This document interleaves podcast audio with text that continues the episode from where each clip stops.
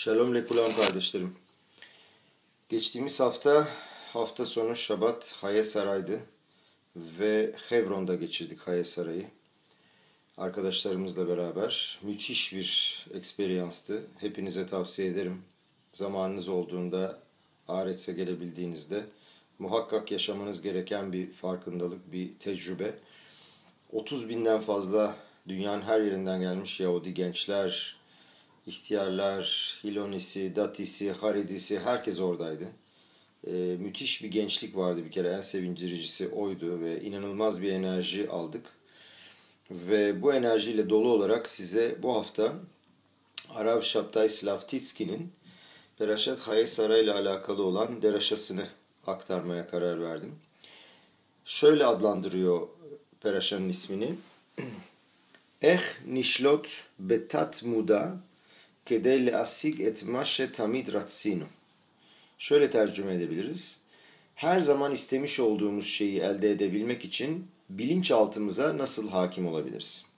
Aslında ben bunu modern dilde ve günümüz dilinde çok moda olan farkındalık kelimesiyle de bağdaştırabilirim. Tarih 21-11-2022 Haf Zayn Beheşvan Tavşinpey Gimel. Gelin başlayalım. İnsanoğlu küçük bir dünyadır. Fakat dünyanın tüm karakter, karakteristiklerine sahiptir. Yani bütün dünya işinin içindedir. Tanrı, Akadosh Baruch adamda yaratmış olduğu her şeyi yeryüzünde yaratmıştır. Çünkü adamın yaratılmasının bütün amacı aslında dünyanın saflaştırılmasıdır. Dünyada birçok ülkeler ve değişik yerler olduğu için ve biz bu dünyanın sadece küçük bir kısmını tanıdığımız için her birimiz kendisinin sadece küçük bir kısmını tanır. Zaten benim de koyacağım başlık biz kendimizi ne kadar tanıyoruz? Kendi dünyasının kişi sadece küçük bir kısmını, kendi içimizde olanın kısmını tanıyoruz. Kendi içimizde olanın büyük bir kısmını tanımıyoruz. Dolayısıyla kendimizde büyük problemlere ve meydan okumalara, challenge'lara ve hoş olmayan şeylere sebebiyet veriyoruz kendimizi tanımadığımız için. Sadece kendimizi daha iyi tanıdığımız zaman birdenbire yeni bir dünya, yeni bir hayat ve yeni duygular açılacaktır ve birçok şey değişecektir. İsrail'de Adam Baruch adında bir adam yaşıyordu. Lisede, Yeşiva'da öğrenim görüyordu. Ve hayatının belirli bir kısmında yolunu biraz değiştirmeye karar verdi. Kendini çok derin bir şekilde kontrol ettikten sonra buna neyin sebep olduğunu buldu. Bir keresinde Simhat Tora esnasında çok coşkulu bir şekilde ve çok güzel bir şekilde dans etti. Terledi, etti, bütün arkadaşlarıyla bir oldu. Ve bunun üzerine Rosh Yeshiva gelip ona şöyle dedi, dedi ki, öğrendiğin Tora için yeteri kadar artık dans ettin. Bu Rabbinin fırlatmış olduğu ok onun kalbine dokundu. İşte bu onun bilinç altındaydı. Bunun farkında değildi. Fakat bu bir şekilde onun hayatını gittiği yoldan başka bir yere doğru hareket ettirdi. Bu farkındalığa ulaşmış olmak. Gelin bugün bu fevkalade paraşa Haye Sarayı bir öğrenelim. Avraham Abinu'ya yaşlılık yıllarında doğan Sara'dan tek bir oğlu var. O da Yitzhak Abinu. Vayomer Avraham el Avdo Zekan beyto amoshel bechol asher lo simna yadecha tahat yerechi. Avraham sahip olduğu her şeyi yöneten evinin baş hizmetkarına lütfen elini uyluğumun altına yerleştir dedi. Ve aşbiyaha badonay eloey aşamayim ve eloey aretz aşer lotikah işa livni mibnot akenani aşer anochi yoshev bekirbo. Oğluma eş olarak aralarında oturmakta olduğum Kenanilerin kızlarından birini almayacağını dair göklerin ve yeryüzünün efendisi Tanrı'nın adına sana yemin ettireceğim. Eaşev aşiv et binha el haaretz aşer yatsata pardon. Vayomer elav aevet ulay lo tove aisha lalechet acharay el haaretz azot. Eaşev aşiv et binha el haaretz aşer yatsata misham. Aksine der Eliezer, ana yurduna doğduğum yere gidecek. Ha şey der ki, e, Avraham Avinu der ki, ana yurduna doğduğum yere gideceksin ve oğluma Yitzhak'a oradan bir yaş alacaksın. Kenanlardan almayacaksın. Eliezer şöyle sorar. Ya der uygun göreceğim kız ardından bu ülkeye gelmek istemezse diye sorar. Oğlunuza ayırmış ol, ayrılmış olduğunuz ülkeye geri götüreyim mi? Şöyle cevap verir Abraham. Bayomer lav Abraham, İşamer leha pentaşiv et bene şamma. Aman der bu konuda çok dikkatli ol, oğlumu sakın oraya geri götürme. Ve sonrasında hepimiz bu fevkalade hikayeyi tanıyoruz. Avram'ın hizmetkarı Haran'a gelir, Eliezer Haran'a gelir. Orada hiç kimseyi tanımaz ve hepimiz onun heyecan dolu duasını tanırız. Kadosh Baruch ona doğru eşleşmeyi, şiduhu nasip etsin. Gelip size ve develerinize su vereceğim diyecek olan genç kızı bulsun der. Tora bütün hikayeyi detaylarıyla anlatır. Rifka'ya orada rastlamasının, Tanrı tarafından yapılmış olan o fevkalade özel denetlemeyi yani aşkaha pratiti anlatır. Kızın babasının evine gelir, Laban'ın ve Avraham Abinu'dan almış olduğu görevi anlatır. Rifka'yı Yitzhak'a eş olarak ister. Tora Avram'ın evinde olup biteni anlatan Eliezer'in uzun hikayesini geriye doğru geriye dönüp anlatır. Tam 67 pasuk. 67 pasuk kardeşlerim. Hiç az değil. Bu peraşayı okuyan herkesin aklına hemen böyle şöyle bir soru geliyor. Diyoruz ki biliyoruz ki Tora'da her kelime titizlikle seçilmiştir. Tora'daki her kelime üzerine binlerce alaka öğrenilir. Mesela ukşartam leot alyedeha ve ayule totafot beyne neha dediğimiz zaman bu cümleyi tefilin için söylüyoruz. Ve tefilin nereye koymamız gerektiğiyle ilgili ve bunun birçok özelliğiyle ilgili birçok alaka öğreniyoruz tek bir cümleden. Ve burada Tora ne için bu kadar uzatıyor? Ve aslında biliyoruz ki geçen haftaki peraşada anlatılan mevzuya, konuya geri dönmektedir. Ve Rashi hemen burada bir midraş getirmektedir. Ama Rabbi Aha, Yafa sihatam şel avde avod, lifne amakom mitoratam şel banim. Bu arada bu cümleyi inanın ki kardeşlerim 2-3 tane değişik deraşadan, değişik Rab'ın deraşasından dinledim. Hebron'da da genç bir çocuk aynı cümleden bir deraşa yaptı. Buradaki yorumumuz şöyle olacak. Atalarımızın Avraham, Yitzhak ve Yakup'un hizmetkarlarının söylediği sözcükler, yaptıkları sohbet Tanrı katında oğullarının torasından bile daha güzeldir. Dikkat edin atalarımızın demiyor. Atalarımızın hizmetkarlarının yani. Yafa sihatam şel avdeyavot. Çocuk, oğulların torasından daha güzeldir. Çok iddialı bir laf bu. Düşünün. Öğrendiğimiz toradan daha güzel. Ne demek istiyor? Eliezer'in paraşası Tora'da iki kere söylenmiştir. Ve Tora'da birçok bilgi sadece ipucu olarak verilmiştir. İma edilmiştir. Remez. Onların güzel sohbetleri diyerek ne demek istemiştir acaba? Biliyoruz ki Tora ora'a kelimesinden gelir. Talimat, öğretim kelimesinden gelmiştir. Bu bizim hayatımızla ilgili acaba nasıl bir talimat ve öğrenim vermektedir? Bu muazzam uzatma bize nasıl bir mesaj vermektedir? Ve biz bundan nasıl büyüyüp gelişebiliriz? Litzmoah. Burada bir soru daha var. Ne sebeple sihatan diyor, sohbet diyor. Bunu tarif edebilecek birçok kelimemiz var. Niye özellikle siha kelimesi seçilmiştir? Bir de e, yafa sihatan şel avde avot cümlesinin özelliği nedir? Yofi. Yofi ne demek? Güzellik. Güzellik kelimesinin burada ne manası var? Ne alakası var? Biliyoruz ki güzellik, resim, fotoğraf gibi şeyler için uygun bir kelimedir. Fakat burada atalarımızın hizmetkarlarının sohbetiyle ne alakası vardır? Burada anlamamız gereken başka bir nokta daha var. Burada öyle bir şey daha var ki bir derinlik olduğunu hemen hissediyoruz. Eliezer'in Yitzhak'a eş arama görevi İsrail halkının hayatında öylesine herhangi bir detay değildi. İsrail milletinin köküydü. Yitzhak inançlı bir Yahudi olarak doğan ilk Yahudiydi. 8 günlükken sünnet oldu ve İsrail halkı ondan oluşturuldu. Akadosh Baruhu'nun Abraham'a söylediği gibi ve etberiti akimet Yitzhak anlaşmamı Yitzhak ile kuracağım. Anlaşma Yitzhak'tan itibaren ve onunla birlikte olacaktır. Sıfat Emet şöyle yazıyor. Eliezer'in görevi aslında toprağın üstüne yaşayan her birimizin, her birimiz için görevlerimizi anlamamız açısından bir talimat, ayna ve harita olmuştur. Tora'daki birisinin, Tora'daki karakterlerden birisinin bir misyon için başka birini göndermiş olduğu ilk olaydır, ilk hadisedir. Hayvan değil insan yollanmıştır. Ulak. Bu dünyada herkesin Yaradan'ın, Akadosh Baruhu'nun bir misyoneri, bir görevlisi olduğunu anlaması gerekmektedir. Hepimiz onun görevlileriyiz. Ve adamın Akadosh Baruhu'nun istediğini yapması gerekmektedir. Yazılı olduğu gibi. Şi adam nolad maşbi moto.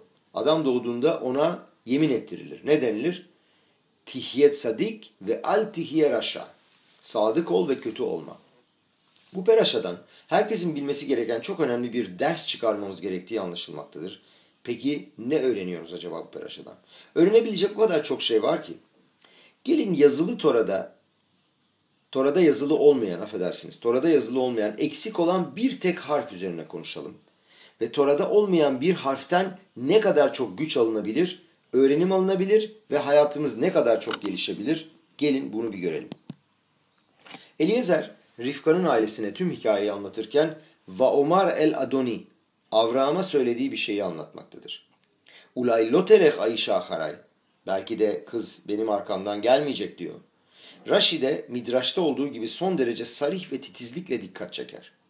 Rashi 4800 yılından 4865 yılına kadar 65 yıl Fransa'da yaşamış olan Shlomo ben Yitzhak'tı. Bu arada 65 yılda bu kadar muazzam yorumları e, Humaş'a ve birçok yere nasıl yaptığını da inanılmak mümkün değil. Büyük bir ihtimalle Ruah HaKodeş vardı. HaKadosh Baruhu'nun özel yardımı olmadan bu kadar şeyi yazabilmesi gerçekten imkansız. Ve Rashi hemen şu noktaya dikkat çekiyor. Diyor ki normalde ulay, İbranice bilenleriniz bilir. Alef, vav, lamet, yud, ulay. Vav harfiyle yazılır. İçinde vav vardır. Fakat burada bu kelimede ulayda vav yok. Yani alef, lamet, yud olarak yazılmış. Peki niçin vav olmadan yazılmış? Rashi çok şaşırtıcı bir yorum yapıyor burada. Diyor ki Eliezer'in diyor bir kızı var. Ve Avram'a Yitzhak için kızını teklif etmek istiyordu. Avram ona dedi ki Bni Baruch ve Atalo Baruch.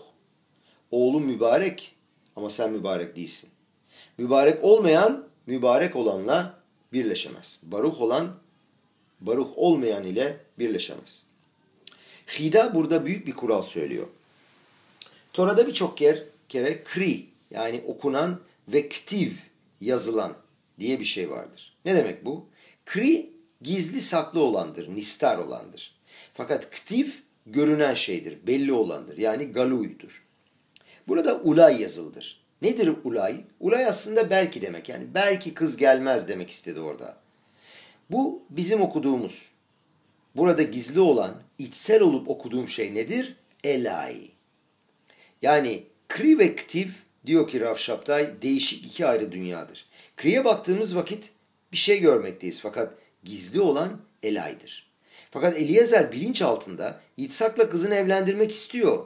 Ama tüm yorumcular muazzam bir soru soruyor. İyi de öyleyse niçin Peraşan'ın başında Eliezer Avram Avino ile konuşurken derken, derken ki Vayomer elav evet ulay loto eva aisha lelechet aharay el aretz azot e aşev aşivet binha el aretz aşer yatsata mişam dediğinde ilk başta Avram Avino ile konuştuğunda niye orada e, vav var?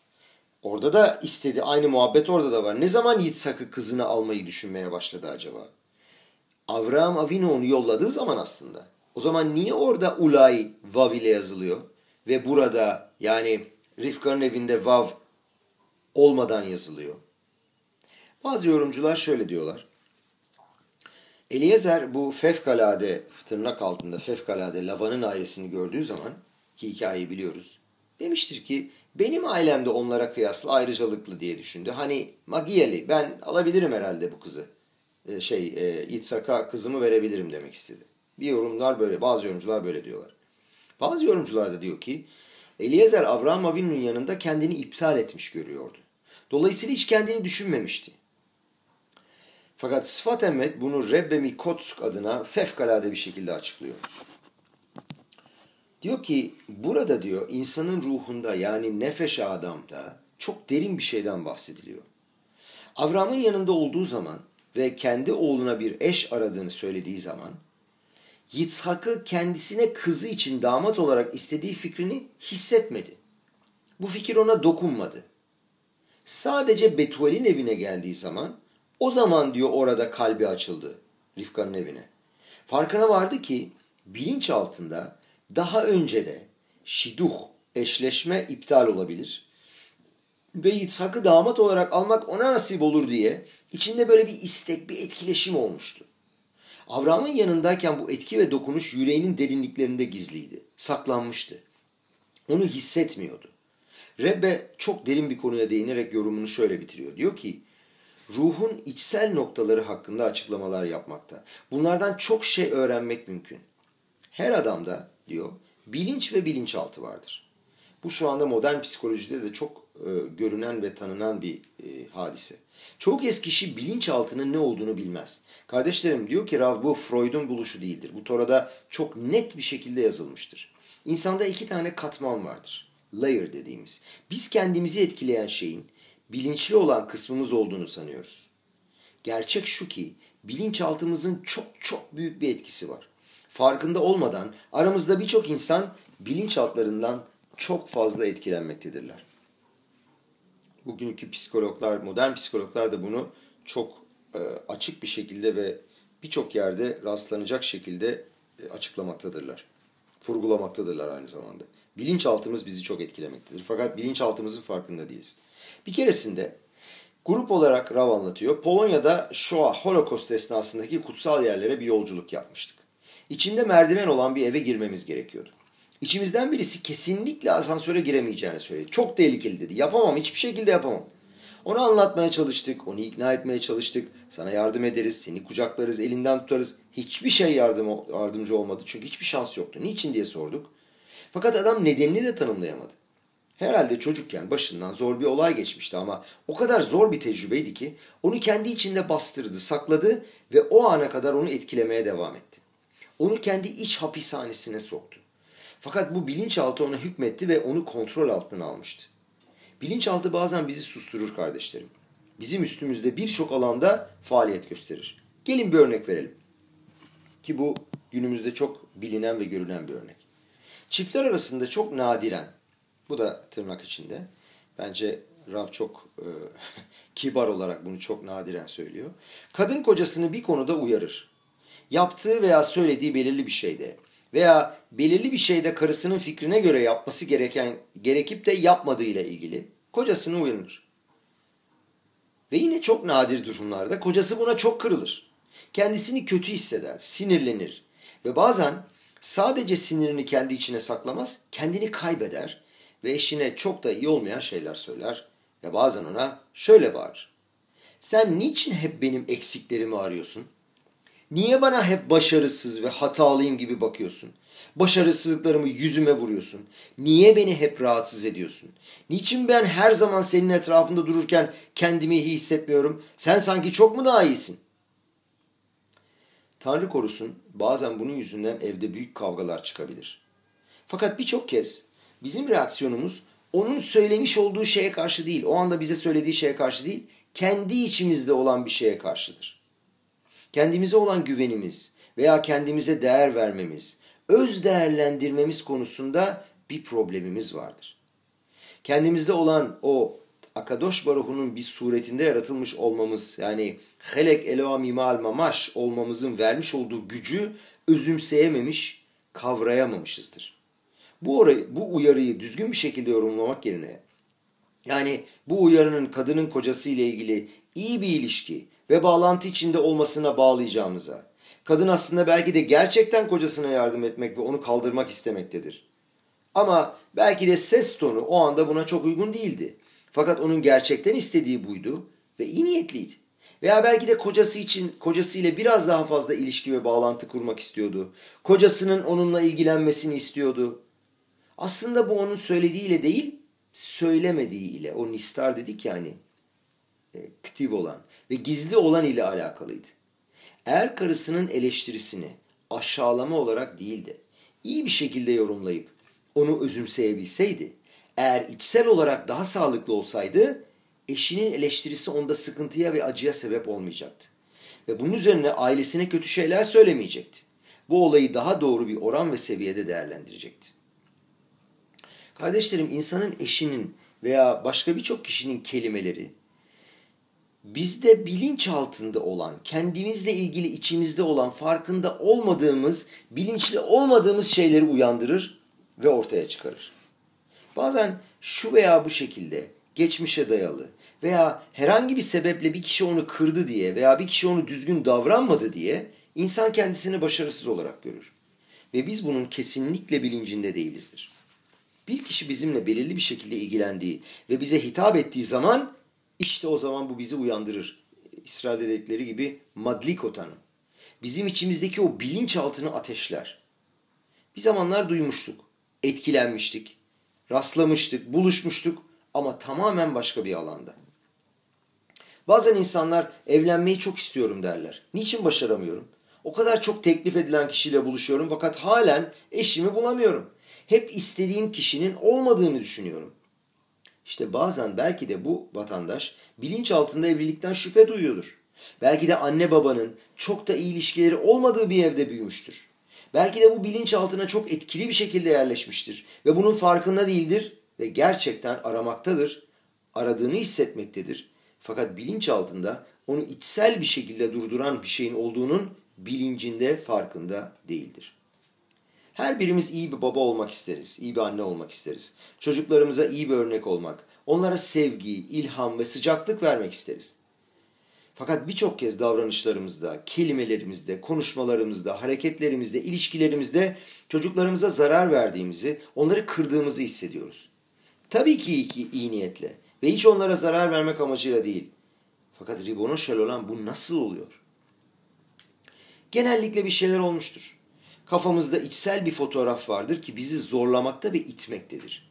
Ve genellikle içimizde var olan o çok asil ve iyi niyetli beklentilerimiz ve umutlarımız bizi kontrol altında tutan içsel güçler yüzünden hakiki yaşadığımız alana inip gerçekleşemez. Biz bunun farkında ve bilincinde değiliz. Ve bunlar bizim üstümüzde o kadar derin bir şekilde faaliyet göstermektedirler ki biz bundan nefret etmemize ve böyle davranmak istememize rağmen bize hükmekte, hüt, hükmetmektedirler. Affedersiniz. Bizi kontrol altına almışlardır. Bir sipur anlatacağım. Rav şöyle diyor. Habat şaliyahlarından bir tanesi, bu çok etkili bir sipur gerçekten. Amerika'da bir bölgeye konferans vermek üzere seyahat eder. Havaalanına geldiği zaman onu almaya gelen kişi şöyle der. Der ki, burada sürekli sinagogumuza dua etmeye gelen bir kadının 20 yaşındaki oğlu vefat etti. Bunun üzerine sinagoga artık gelmiyor. Tanrı'ya çok sinirlendi. Niçin oğlumu aldı? Niçin bana bunu yaptı? Niye benim çocuğuma bunu yaptı? Benim çocuğum o kadar iyi biriydi ki ne yaptı ki ona bunu hak edecek? Ne yaptı benim çocuğum? Böyle diyordu kadın. Dedik ki Rab'a lütfen bize bir iyilik yap. Gel bu kadına bir konuş. Ve onu sakinleştirmeye çalış. En azından Sina ona geri gelsin. Ve yaptığımız faaliyetlere girsin ve devam etsin. Kadına giderler. Rav düşünmeye başlar. Ribona şöyle lan ben bu kadına ne söyleyebilirim? Bilirsiniz der Rav evde ölüleri olan ailelere gidip onları teselli etmek hiç kolay değildir. Fakat ihtiyarlarken, ihtiyarken bu dünyadan ayrılmış olanlar değil. Esas lo alenu gençken vefat edenlerden bahsediyoruz. Bu çok korkunç ve zor bir şeydir. Ve bu, bütün bunları düşünürken aklına bir fikir gelir. Önce kadının evine girer ve ne olduğunu sorar. Kadın kalbini açar ve bütün içindeki her şeyi döker ve anlatır. Oğlunun ne kadar iyi kalpli, yakışıklı ve kabiliyetli olduğunu anlatır. Ve niçin Tanrı onu almıştı diye sorar. Rav şöyle bir şey sorar. Der ki size bir soru sorabilir miyim? Tabii ki sorabilirsiniz der kadın. Eğer der Akadosh Baruhu size bir oğul vereceğim fakat sadece 20 sene için deseydi. Sadece 20 seneliğine gelecek ve bu onun hayatı ve misyonudur. Dünyada yapacağı tamirat ve düzeltme bu olacaktır deseydi bunu kabul eder miydin, etmez miydin? Şimdi Rab bu soruyu sorarken kadının evet diyeceğini bekliyordu. Ve bu şekilde onu teselli edebilmek için bir kapı açmayı düşünmüştü. Fakat kadın tam tersine kızgınlıkla şunu söyledi. Kesinlikle kabul etmezdim. Bu yaşadığım acıyı çekmek, o öldüğü için bu sıkıntıyı ve acıyı yaşamak keşke bu dünyaya gelmeseydi ve ben bu kadar acıyı ve sıkıntıyı çekmeseydim daha iyiydi dedi. Wow! Peki ne yapacağız bu durumda? Adam kafasında Tanrı'ya yalvardı. Kadosh Baruch'un ne söylemem lazım bu durumda? Bana bir şey ver. Bana bir düşünce fırlat diye yalvardı. Ve Tanrı ona verdi. Rav kadının gözlerinin içine baktı ve şunları söyledi. İyi ki Tanrı sana sormadı. Çünkü eğer Akadosh Baruhu bu çocuğa çünkü Tanrı bu çocuğu dünyaya getirmek istedi. Eğer bu çocuk dünyaya gelmiş şey bu çocuk dünyaya gelmiş olduğu ve yaşadığı 20 sene boyunca görevini yaptı ve tamamladı. Senin de anlattığın gibi bak insanlara ne kadar çok iyilikler yaptı. Ve birçok güzel şey yaptı bu dünyada. Ama onun misyonu bitti. İyi ki de Tanrı bunu sana sormamış çünkü bu dünyaya gelmesi gerekiyordu. Bir sessizlik oldu. Kadın bunu anladı ve hıçkırıklara boğuldu. Ve bir türlü sakinleşemedi. Yarım saatten fazla sürekli ağladı. Sanki dünyadaki bütün gözyaşları gözlerinden aşağı doğru döküldü. Ve sonunda dedi ki anlıyorum. Esasında neyi anlamıştı? Anladı ki niçin Tanrı bu çocuğu benden aldı ve ne suçu vardı derken sanki üzüntü ve sıkıntı çocuğun üstüneymiş gibi söylüyordu. Halbuki çocuk için değildi. Üzüntü ve sıkıntı onun üstündeydi. Ben bunun acısını çok çektiğim için keşke bu çocuk hiç olmasaydı diyordu. Anladı ki aslında bu üzüntü onun egosu üzerineydi. Biz onu anlıyorduk. Ve hiç kimse onu yargılamıyordu. Fakat bunu Tanrı'nın üzerine niye fırlatıyorsun? O bunu nasıl yapar diye niye söylüyorsun? Bu yüzden ben bu kadar acı çekiyorum. Bu yüzden ben bunu kabul etmiyorum diye suçu ona atma. Bu çocuğun bu dünyada bir misyonu vardı ve bu kadardı. Ve bunun üzerine kadın Sine ona geri dönüyor. İşte kardeşlerim bu bilinçaltının muazzam gücüdür. Bir taraftan bize çok fazla yardım edebilir. Eğer fırsatımız olursa bilinçaltımızı pozitif bir şekilde nasıl inşa edebiliriz konusunu konuşacağız. İnşallah konuşursa muhakkak size tercüme edeceğim. Ee, Akadosh Baruch bana fırsat verirse. Öyle ki bu bilinçaltı aslında otomatik bir şekilde bize yardım edebilir. Bize zor gelen şeyleri de böylece yapabiliriz. Fakat eğer bize lazım olan gücü kullanıp buna yatırım yapabilirsek, bu şeyleri, bu zor şeyleri gerçekleştirebilmek için çok daha kolay olacak. Fakat ben bilinçaltımı eğer doğru bir şekilde yönlendiremezsem Tanrı korusun has ve şalom bize çok büyük zararlar verebilir. Tora gelip diyor ki bize bu bilinçaltının gücüyle ilgili sadece bir harfin eksik olduğunu anlatıyor. Bakın bir harfle, bir vav harfiyle bütün bu muhabbeti yapabiliyoruz. Bütün bu konsepti anlatabiliyor bize. Eliezer Ulay diyor. Fakat Elay yazıyor. Birdenbire içinde bir şey olduğunu fakat şimdiye kadar onu açmadığını fark ediyor. Bunu ortaya çıkarmamıştı. Tora bize bilinçli olmanın altındaki büyük berahayı anlatmaktadır. Gizli amaçlarımızı keşfediyoruz. İçimizde saklı olan şeyler açığa çıktıkça bunlar bizi motive ediyor ve bizim motorumuz haline geliyor.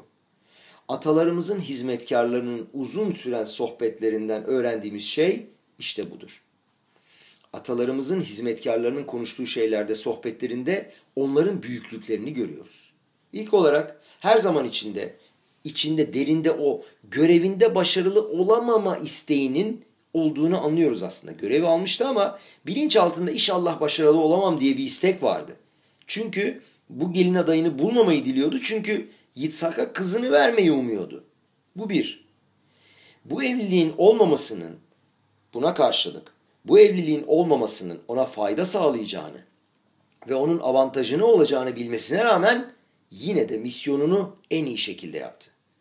Görevini yapma esnasında Tora'daki pasukları ve midraşları öğrenen birisi onun görevini gerçekten fevkalade bir şekilde tanım, tamamladığını görür ve anlar. Eliezer kendi menfaatini, egosunu ve onun ne istediğini bir saniye bile düşünmeden hareket eder onun bu menfaati bir an bile onu yapacağı şeyden geriye durdurmaz. Eliezer başta kendisine bu kadar rahatsız eden bu çelişkinin farkına varmadı. Bunu tanıyamadı. Yitzhak'ın kendi damadın olmasını istemesine rağmen, o duygu içinde olmasına rağmen bu onun isteğine karşı eyleme geçmedi. Onu yapacağı görevden alıp koymadı. Görevini yerine getirmek ve başarılı olabilmek için elinden gelen her şeyi yaptı. Öncelikle ne yaptı? her şeyin yolunda gitmesi ve görevini yapabilmesi için Akadosh Baruhu'ya dua etti. İçinde bunu yapmaması için haykıran o bilinçaltı olmasına rağmen nasıl yaptı bunu? İşte bu onun büyüklüğüydü kardeşlerim. Çok kuvvetli bir ratsonu vardı. Çok kuvvetli bir isteği vardı. Babasının isteğini yapabilmek için kendini tamamen bu işe adamıştı. Peki kimdi babası? Abraham Avinu. Kendisini onun oğlu gibi hissetmişti. Ona gerçekten bağlı olduğunu hissetmişti ve bu istekler o kadar güçlüydü ki kendi kişisel menfaatleri için olan isteğinin üzerine çıkabilmişti. Avram Avinu ile olan bağlantısı yüzünden, o güçlü ilişkisi yüzünden bütün bilinçaltının gücü iptal olmuştu. Yafesihatan yani sohbeti güzel kelimelerindeki kesinlik ve katiyet buydu. Yani dibur, amira ki bunlar da konuşma dilleridir. Bu durumu izah edebilecek birçok kelime olmasına rağmen siha kelimesi kullanılmıştır. Kitaplarda anlatıldığına göre siha kelimesi konuşmanın en alt seviyesidir. O yüzden siha betela yani iptal olmuş sohbet deriz. Öylesine şeyler konuşulmuş bir sohbet. Stam, siha. Eliezer'de Eliezer'de onun bu basit ve çok büyük anlamlar vakfetmediği, sanki böyle bir konferans vermek gibi hazırlıklar ve anlamlar düşünmediği sohbetinde anlık spontane bir konuşma yapmıştı. Avram Avinu ile olan şeylerin hikayesini anlatıyordu. Ve birdenbire o ulay kelimesinde elay gelir kafasına. Tam da orada, işte tam da orada onun büyüklüğü açığa çıkar. İşte bu güzelliktir, yofi. Nedir güzellik meselesi? İki farklı rengin, iki farklı sesin birleşimi. Burada güzel bir müzik ve güzel bir resim çıkar. Avram'ın hizmetkarı olan Eliezer'in başarısı ise bilinç ile bilinçaltının birlikte yükselmiş olmalarıdır. Ve ikisi birlikte misyonu olabilecek en yüksek seviyede başarmışlardır. Tanya kitabında ve başka yerlerde yazılı olan da budur. Senin kafana diyelim ki iyi olmayan bir düşünce ve istek geldi. Onu diyor iki elinle birden iç, it. Niye iki elinle? Niçin tek elle değil? O iki elin bir tanesi bilinç, bir tanesi de bilinçaltı. İkisiyle birlikteydi. Kardeşlerim daha bu hiçbir şey değil. Henüz her şeyi konuşmadık. Şimdi esas bombalar geliyor. Sıkı durun. Kimdi bu Eliezer? Babası kimdi Eliezer'in? Kardeşlerim Midraş'a göre babası Nimrod'du. Evet yanlış duymadınız Nimrod. Avraham Avinu'yu ateş fırınına Kivşan Ayşe atan adam. Yabancı tanrılara tapan ve ismi dünyanın bir ucundan öbür yanına giden Nimrod. Migdal Babeli yapan. Tanrı'ya sürekli isyan eden ve baş kaldıran Nimrod. İşte Eliezer bu Nimrod'un oğluydu. Peki Eliezer'in babası sizce Nimrod'dan nasıl bir eğitim almıştı? Herhalde tahmin edebiliyoruz nasıl bir eğitim aldığını. Bakın o eğitimden, o alçak durumdan nasıl bu kadar yüksek bir seviyeye gelebildi. Avraham Avinu'nun sadık adamı olabildi. Ona her sorduklarında, kim olduğunu her sorduklarında ben Avraham Avinu'nun hizmeti, hizmetkarıyım demişti. Evet Avraham Avinu. Tora'da, Tora'da Eliezer bir, ke, bir tek kere yazılır ve bunu sadece kendisi için söylememiştir. İşte bu Eliezer'in büyüklüğüdür. Ondaki bu e, alçak gönüllülük de vardır. Bakın Midraş onun büyüklüğünü nasıl dile getiriyor. Burada enteresan bir görüş var. Midraş şöyle diyor. Evet maskil yimşol beben meviş. Tahsilli hizmetkar. Bunu ben böyle tercüme ettim. Umarım doğru yapmışımdır. Tahsilli hizmetkar köle olan utangaç oğluna hükmeder. Ne demek istiyor? Ve devam ediyor. Ubetoh ahim mehulak nahala. Miras kardeşlerin arasında bölünür ve paylaştırılır. Midraş der ki Evet maskil Eliezer'dir. Yani e, ne dedik? E, tahsilli hizmetkar Eliezer'dir. Yimşol beben meviş. Kimdir meviş? Yitzhak. Yitzhak nasıl peki insanları utandırmıştır? Şebiyeşet kol ovde avodat kohavim beşa şenekad al gabe mizbeah.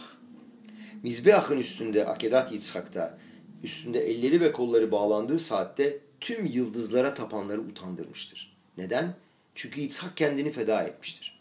Allah le mesirut nefeş. Tanrı ona bunu emretmemişti bile. Akadosh Baruhu sadece Avraham Avinu'ya sibuy vermişti, emretmişti. İtsak diyebilirdi ki Akadosh Baruhu sana emretti, bana emretmedi. Ben gidiyorum. O 37 yaşındaydı. Avraham Avinu ise 137 yaşındaydı. İsteseydi 37 yaşındaki İtsak kaçıp gidebilirdi. Avraham onu tutamazdı o yaşında. Avraham Avinu ona emredilmiş görevi yapabilsin diye tıpış tıpış mezbahanın üstüne kurban edilmeye gitti. Dolayısıyla evet maskil Eliezer ben meviş üstüne hükmetmiştir. Yani yimşol alav diyor. Maşal alav. Ne demek yimşol maşal? Maşal örnek demek. Yani Eliezer ona örnek olmuştu. İtsak onun örnek aldığı kişidir. Düşünebiliyor musunuz? O onun ilham kaynağıydı. Bu kadar büyük bir önem veriliyor e, Eliezer'e. Peki kardeşler arasında miras pay edilebilir mi? Betoh ahim yehulak nahala diye soruyor. Midraş'ta yazıldığına göre Eliezer Avraham Avinu'nun mirasından diğer kardeşler gibi pay almıştır. Bu yetmezmiş gibi Eliezer'in sonraki Gilgul'ü kimdi kardeşlerim? Kalev ben Yefune. O meşhur Yehuda kabilesinin başkanı e, Kalev ben Yefune. Meraklimlerin yanında durup ayakta kalabilen, Eliezer'in gücünü almış olan Kalev ben Yefune. Yazılı olduğuna göre Eliezer yaşamış olduğu zaman içinde Gan Eden'e giren dokuz kişiden biriymiş. Ve bizim Yafa dediğimiz Eliezer daha sonra çok popüler hale gelmiştir. Moshe Rabenu ikinci oğluna Eliezer ismini koymuştur. Ke Eloke Avi be Ezre. Avraham Avinu'ya olan adanmışlığı bakın onu nasıl bir adama döndürdü. Bereşit Perek Hafdalet Alev'de şöyle diyor. Vayomer bo Baruch Hashem. Midraşlara göre Eliezer'in yüzü Avraham'a çok benziyordu.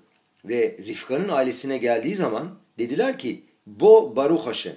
Onu Avraham Avinu olduğunu zannettiler. Halbuki o Eliezer'di ve Ot Sadike emuna ile hizmet ettiği için Arur'dan Baruch seviyesine gelmiştir. Başka biri olmuştur, büyümüştü. Peki neyle büyümüştü? Kendi bilinçaltına hükmederek, onu kontrol ederek bundan yeşerdi, gelişti ve büyüdü. Birdenbire o kadar yüksek bir seviyeye yükseldi ki Baruch olarak adlandırıldı. Avraham Avinu'ya benzer hale geldi. O kadar ki suratına dahi benzer hale gelmişti. O kadar yükseldi ki işte sebep bu oldu. Rifka'nın ailesine konuştuğu zaman birdenbire onda yeni bir ışık açığa çıktı. İçinde çok derin ve büyük bir şey olduğu bilinci ona aydınlandı. Daha önce farkında olmadığı içinde olan bir etkileşim ve güç olduğunu anladı.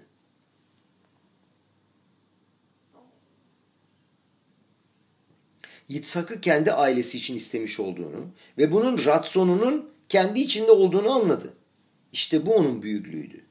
Bu daha sonra açığa çıktı ama Sıfat Emmet diyor ki Avraham Avinu için bu görevi yapmış olması ve kendini bu işe adaması, kendini feda etmesi onun iç dünyasını kendisine açtı. Yani ona ne kadar sadık olduğu için iç dünyası, bilinçaltı kendisine açıldı. Onda hiçbir zaman olmayan bir takım ülkeleri ortaya çıkardı Eliezer'in içinde. Başta anlattık yani dünyadaki ülkeleri bilmiyoruz. Biz kendi içimizdeki ülkeleri de bilmiyoruz. Ama bu kadar Avraham Avinu'ya emunayla bağlı olmak istemesi ve kendini feda etmesi içindeki o ülkeleri ortaya çıkardı. Eliezer'in içinde iç dünyasına hiçbir zaman oralarda olmayı düşünmediği yerleri açığa çıkardı ve anladı ki daha önce söylemiş olduğu Ulay aslında Ela'ydı. O yüzden kardeşlerim bir daha sefere birisine bir eleştiride bulunacağımız zaman bu da bizim alacağımız mesajlardan bir tanesi. Birisine sinirleneceğimiz zaman eşimize, çocuklarımıza, işçilerimize bir daha sefere içimizde böyle bir asabiyet uyandığı zaman, kıskançlık, onur peşinde koşmak, bizi yerimizden hoplatacak bir duygu içine girdiğimiz zaman bilelim ki bizi bir şey alevlendirmiştir. Bu reaksiyon orantılı değildir. Belki de bir an için durmaya değer. Ruhumuzun içinde elimizden geldiği kadar derin bir şekilde hislerimizi bir düşünelim. Tüm söylemeye veya yapmaya niyetli olduğumuz şeyler ruhumuzun içerisinde sağlıklı ve iyi bir yerden mi geliyor? Acaba ben durumu gerçekten iyiye doğru çevirmek istiyor muyum? Yoksa bu içimdeki patlama acaba ruhumun içindeki nefeşa behemit yani hayvansal ruhumdan mı geliyor? Acaba olayı daha iyi bir yöne doğru düzeltmek istiyor muyum? Yoksa şimdi içimde konuşan benim problemlerim mi? İçimde konuşan o çirkin yerim midir? Ayim lo meurav bo dimuy atzmi şlili o pahat o eze kaas atik şehadubi. Acaba içimde kendi negatif imajım mı karışmış? Yoksa daha önceden içime girmiş olan bir korku veya sinir mi var? Veya bilinç altında olan beni sürekli zorlayan başka bir şey mi var? Bu şekildeki karakter özellikleri veya duygular bu fevkalade olay sonucunda asabiyetimizin nereden geldiğini tanımamız bize nasip olduğu anda işte birdenbire öyle bir anda yeni bir dünya açılır önümüzde ve bunu görürüz. Kardeşlerim bu muhteşem bir duygudur. Çok özel bir keyiftir. İç dünyamızda yeni bir pencere açılır ve ancak o zaman problemin çözümünün anahtarını bulmuş oluruz. Çoğu zaman problemin anahtarı problemin kendisi değildir. Problemin gerçek anahtarı problemin ne olduğunu tam olarak bilmememizdir. Sorunun farkında olmamaktır. Rebbe'nin söylediği gibi hastalığın ne olduğunu bilmek aslında ilacın yarısıdır. Problemin ne olduğunun bilincinde olduğum andan itibaren anahtarı elde ettim demektir. Değişebilirim. Kendimi içimdeki sağlıklı yere doğru yönlendirebilirim. Rab diyor ki şimdi size kişisel bir hikayemi anlatacağım. Brüksel'de yaşayan çok zengin bir adam vardı. Onunla iyi ilişkide olan birisi onu bana gönderdi. Adam evime geldi ve konuştuk. Çok zengin bir adam. Karısı, iki tane kızı var. Karısından ayrılmış. Çok büyük kavgalar olmuş. Korkunç çatışmalar. İki kızıyla da konuşmuyor. Ve kendisini çok kötü hissediyor. Depresyona giriyor. Psikologlara giriyor, psikiyatrlara gidiyor, ilaçlar alıyor. Epey bir süre konuştuk. Adam bana içine döktü. Ve birden bir şey hatırladım diyor Rab. Çok kere kendimize bu sinirli halimden, kızgınlığımdan, depresyonumdan, kıskançlığımdan ne kazanıyorum diye kendi kendimize sormamız gerekir. Ve bazen bunu sorduktan sonra cevabı buluruz. Ona dedim ki, bak dedim, sana bir soru sormak istiyorum ama lütfen bana sinirlenme, rica ediyorum bana kızma. Odadan dışarı çıktık. Ben bir yerde oturdum, o da bir yerde durdu ve ona şu soruyu sordum. Depresyonda olmaktan ve kendini iyi hissetmemekten dolayı ne kazancın var diye kendine sordun mu? Soruyu sorar sormaz birden bir patlama oldu. Adam çılgına döndü. Kazanmak mı? Bunun için ben kaç yüz bin euro kaybettim sen biliyor musun? Ben hem burada Belçika'da hem de Amerika'da kaç tane psikolog ve kaç tane psikiyat gördüm ve bunlara kaç para harcadım biliyor musun? Ne demek bundan bir şey kazanmak? Bunu ben nasıl istiyorum? Ne diyorsun sen? Ne biçim konuşuyorsun? Bak seni çok iyi anlıyorum dedim. Fakat her şekilde bunu bir daha düşünmeni istiyorum dedim ve ayrıldık. Belli bir zaman sonra adam bana tekrar geldi ve gözlerinde yaşlar vardı. Bana ne dedi biliyor musunuz? Haklısın. Bilinç altında ve kendi içimde eşimden bu kadar kötü bir şekilde ayrıldığım için çok fazla suçluluk duygusu hissediyorum. Eninde sonunda genelinde iyi bir kadındı. Birkaç şeyde anlaşamıyorduk ama kendimi o kadar kötü ve sefil hissediyorum ki. Nasıl bu kadar kavga edip iki tane kızımdan bu şekilde ayrıldım. Ve birdenbire kendime bir barınak arıyorum. Sığınacak bir yer arıyorum. Daha iyi hissedebilmek için bir yol alıyorum. Bunu nasıl yapabilirim? Bu suçluluk duygusundan nasıl çıkabilirim? Ne için onlara gidip özür dilemiyorum? Niçin onlara gidip bazı şeyleri tam anlatmıyorum ve halletmiyorum? Niçin bir takım şeyleri düzenlemiyorum? Aslında bu küçük şeyleri bir çırpıda halledebilir ve düzeltebilirim. Fakat ne oluyor biliyor musun dedi adam. Bundan sonra bilinçaltı devreye giriyor. Sen depresyondasın. Sen depresyondasın. Ben depresyonda olduğum için hiç kimse bana bir iddiada bulunamaz ve beni yargılayamaz. Ben dizlerimin üstündeyim zaten. Düştüm, kapattım kendimi. Her şey bitti. Hiçbir şey yapamıyorum. Bilinçaltımda bu depresyonumu tutuyorum ve aslında ona tutunuyorum. Çünkü ne oluyor? Bu beni kurtarıyor. Bu beni kendimi gerçekten görmekten kurtarıyor. Böylece kendimi gerçekten yorumlamaktan kaçıyorum. Defans mekanizması, savunma mekanizması ve bu beni suçluluk duygusu hissetmekten kurtarıyor. Bakın Pasuk ne diyor? İsrailoğulları Mısır'dan çıktıklarında Kızıldeniz'in açılışı Kiryat Yamsuf olduğunda biliyoruz ki su bütün Mısırlıları su altında bırakmıştı ve boğmuştu hepsini. Vayomer Moshe Elam Al tiru ityatsvu reu et yeshuat Hashem asher yase lachem. Tanrı şöyle der. Halka şöyle der. Korkmayın. Oturun ve Tanrı'nın bugün size yapacağı kurtuluşu görün. Kaşer ki reitem et Misraim ayom lo tosifu lirotam od adolam. Bugün diyor Mısır'ı gördüğünüz için bir daha sonsuza kadar onu görmeyeceksiniz ve görmeye nasip olmayacak. Affedersiniz şunu düzelteyim. Tosif olduğu için biraz garip bir tercüme oldu. Bunu biraz daha içsel yönden alacak olursak diyor Rav. Şunun yorumunu şöyle yapıyor. Diyor ki Mısırlıları görüyorsun diyor mu diyor. Aslında kendi iç sıkıntıları ve limitlerini görüyorsun. Mitzrayim Mitzrayim, Mısır, Metsarim kelimesinden gelir. Metsarim senin limitlerin, iç sıkıntıların demek. Diyor ki sen onların farkına varıyorsun. O içindeki gizli ve seni önleyen şeylerin, korkularının, yıkıcı seslerin ve o iç teröristlerin farkında olduğun andan itibaren, onları gördüğün andan itibaren diyor. Onları kendi isimlerine tanıdığın andan itibaren işte ancak o zaman onları kontrol altına alabilirsin ve onlara hükmedebilirsin.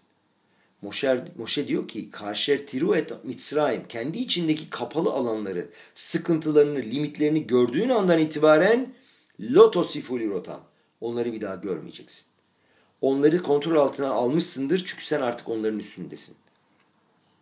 Nasıl ki bir hastalığın teşhisini doğru yapabildiğin andan itibaren artık iyileşme umudun olduğu gibi fakat bu aynı duyguların farkında olmadığı zaman onlar seni çok acıtacak ve sende çok büyük zararlara sebep olacak.